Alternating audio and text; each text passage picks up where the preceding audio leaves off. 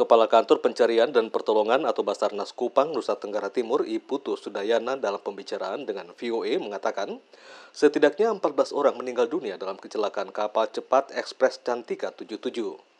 Kapal itu terbakar di perairan Naikliu, Kabupaten Kupang pada Senin 24 Oktober pukul 13 waktu Indonesia Tengah saat sedang dalam pelayaran dari Kupang menuju Kalabahi, Kabupaten Alor. Jadi uh, untuk jumlah penumpang yang sudah kita evakuasi itu berjumlah 291 orang. 291 orang dengan rincian 277 selamat, 14 orang meninggal. Kata Iputu Sudayana dihubungi Senin 24 Oktober malam. Tim penyelamat gabungan bersama nelayan setempat bekerja keras untuk menyelamatkan para penumpang yang terjun ke laut. Selain orang dewasa, juga terdapat anak-anak.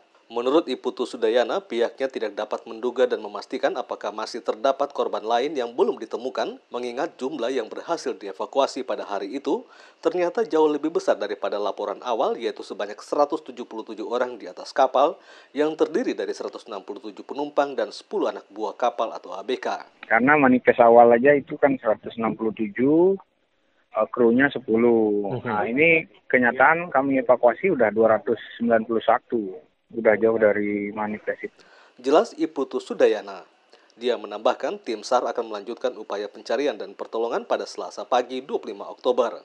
Adapun unsur SAR yang terlibat antara lain Basarnas Kupang, Pangkalan Utama TNI Angkatan Laut atau Lantamal 7 Kupang, Badan Keamanan Laut atau Bakamla Kupang, Kantor Kesiap Bandaran dan Otoritas Pelabuhan atau KSOP Kupang, dan Pol Air Kupang, serta agen kapal ekspres Cantika 77.